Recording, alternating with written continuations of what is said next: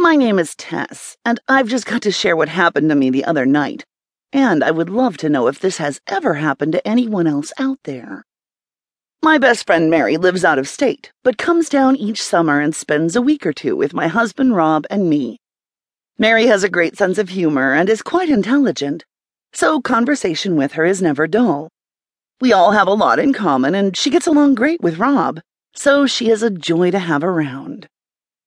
Mary is a very attractive woman for someone going on 45. She has long blonde hair covering a graceful neck, a slim waist, and legs that seem to go on forever. When she gets up in the morning, she looks like she just stepped out of Vogue.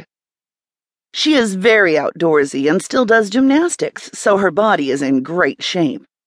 She usually sleeps in a t shirt and loose shorts, and is at home enough with us that she sees no need to change before she comes out for coffee.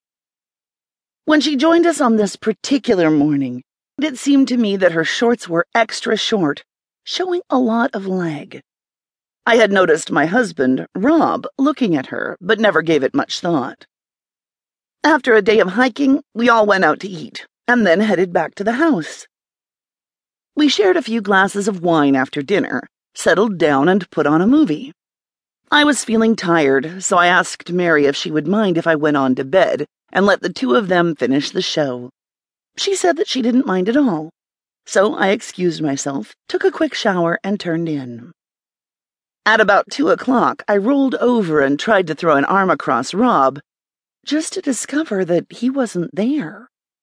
Slowly waking up and becoming aware, I heard what sounded like soft moans coming from the living room. I slipped out of bed and eased down the hall toward the noise. Did I really want to know what they were doing? Or should I just go back to bed? Go back to bed, my ass! Of course I wanted to know what was going on.